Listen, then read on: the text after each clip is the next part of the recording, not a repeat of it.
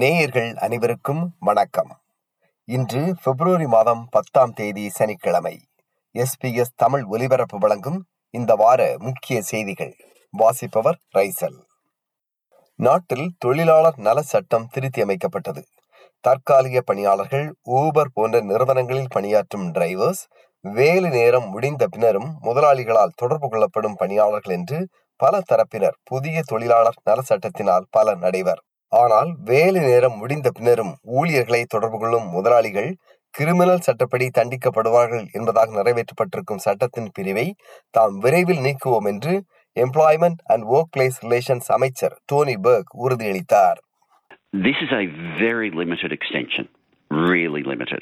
So, what this is about is when the Commission believes that their, the Fair Work Commission believes that there is a reasonable case that there is wage theft going on, that there's un, deliberate underpayments going on. And where the Commission believes that's what's happening, then they can give a specific, effectively one off right of entry without notice. நாட்டில் interest rate வட்டி விகிதத்தை இம்மாதம் தாம் குறைப்பதில்லை என்று reserve bank of ஆஸ்திரேலியாவின் ஆளுநர் Michel Bullock அறிவித்தார் நாட்டில் பணவீக்கம் நான்கு புள்ளி ஒன்று சதமாக குறைந்ததால் வட்டி விகிதம் அதாவது கேஷ் ரேட் குறைக்கப்படும் என்ற எதிர்பார்ப்பு எழுந்தது ஆனால் வட்டி விகிதம் நான்கு புள்ளி மூன்று ஐந்து சதமாக தொடரும் என்று புல்லாக் அறிவித்தார். பணவீக்கம் இரண்டு முதல் மூன்று சதமாக குறைந்தால் மட்டுமே ரிசர்வ் பேங்க் ஆஃப் ஆஸ்திரேலியா வட்டி விகிதத்தை குறைக்கும் என்று பரவலாக எதிர்பார்க்கப்படுகிறது. அரசு அறிவித்துள்ள டாக்ஸ் கட் வரி குறைப்பு திட்டத்தை தமது கட்சி ஆதரிக்கும் என்று எதிர்க்கட்சியான லிபரல் கட்சியின் தலைவர் பீட்டர் டட்டன் அறிவித்தார். முன்னதாக லிபரல் கட்சி ஆட்சியில் இருந்தபோது நிறைவேற்றிய வரி குறைப்பை தாம் கைவிட்டு புதிய வரி குறைப்பு திட்டத்தை அறிவிப்பதாக பிரதமர் ஆந்தன் எல்பினிசி அறிவித்திருந்தார்.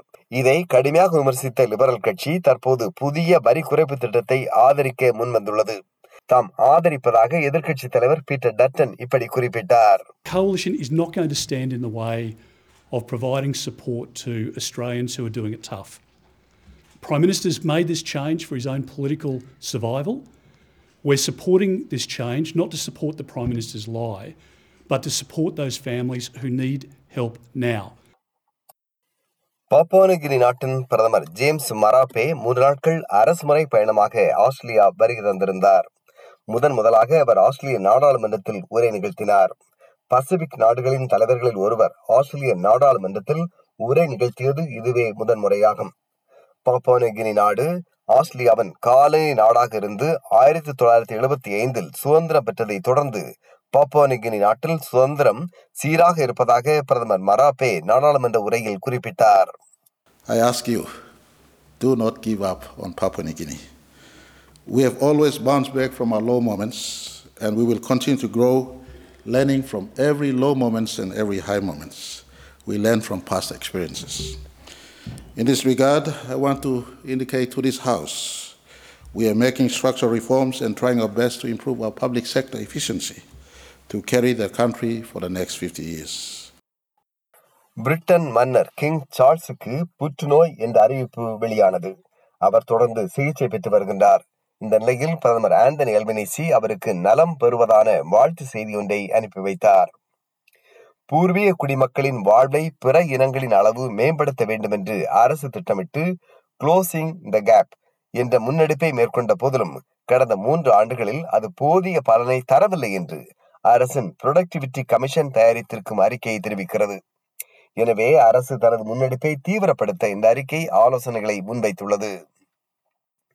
காசாவின் ராஃபா பகுதி மீது தரைவழி தாக்குதல் நடத்தப் போவதாகவும் அந்த பகுதியிலிருந்து சுமார் பதினான்கு லட்சம் பாலஸ்தீன மக்கள் அப்புறப்படுத்தப்பட வேண்டும் என்றும் இஸ்ரேல் உத்தரவு ஒன்றை பிறப்பித்துள்ளது. ராஃபா மீது இஸ்ரேல் தாக்குதல் நடத்தினால் அது பேரழிவை ஏற்படுத்தும் என்று ஐக்கிய நாடு சபை கவலை வெளியிட்டுள்ளது. இன்று சீன புத்தாண்டு எனப்படும் லூனார் நியூ இயர் கொண்டாடப்படுகிறது. இன்று முதல் கொண்டாடப்படும் இந்த புத்தாண்டு விழாவை சீனர்கள் வியட்நாமிய மக்கள் கொரிய மக்கள் என்று பல இன மக்கள் கொண்டாடுகின்றார்கள். உலகம் முழுவதும் சுமார் இருநூறு கோடி மக்களால் லூனார் நியூ இயர் கொண்டாடப்படுகிறது. ஆஸ்திரேலியாவின் பல நகரங்களிலும் இந்த புத்தாண்டு தினத்தையொட்டி பல விழா கொண்டாட்டங்கள் ஏற்பாடு செய்யப்பட்டுள்ளன. இந்த ஆண்டு நடைபெறும் பிரான்ஸ் நாட்டின் பாரிஸ் ஒலிம்பிக் பந்தயங்களில் வழங்கப்படவிருக்கும் பதக்கங்கள் அல்லது மெடல்களில் பாரிஸ் நகரில் உள்ள வரலாற்று சிறப்புமிக்க ஏஃபில் டவரின் உலோகமும் கலந்திருக்கும் என்று அறிவிக்கப்பட்டுள்ளது. மொத்தமாக ஐயாயிரத்தி எண்பத்தி நான்கு பதக்கங்கள் தயாரிக்கப்பட உள்ளன. இந்த வார முக்கிய செய்திகள் இத்துடன் நிறைவு பெறுகின்றன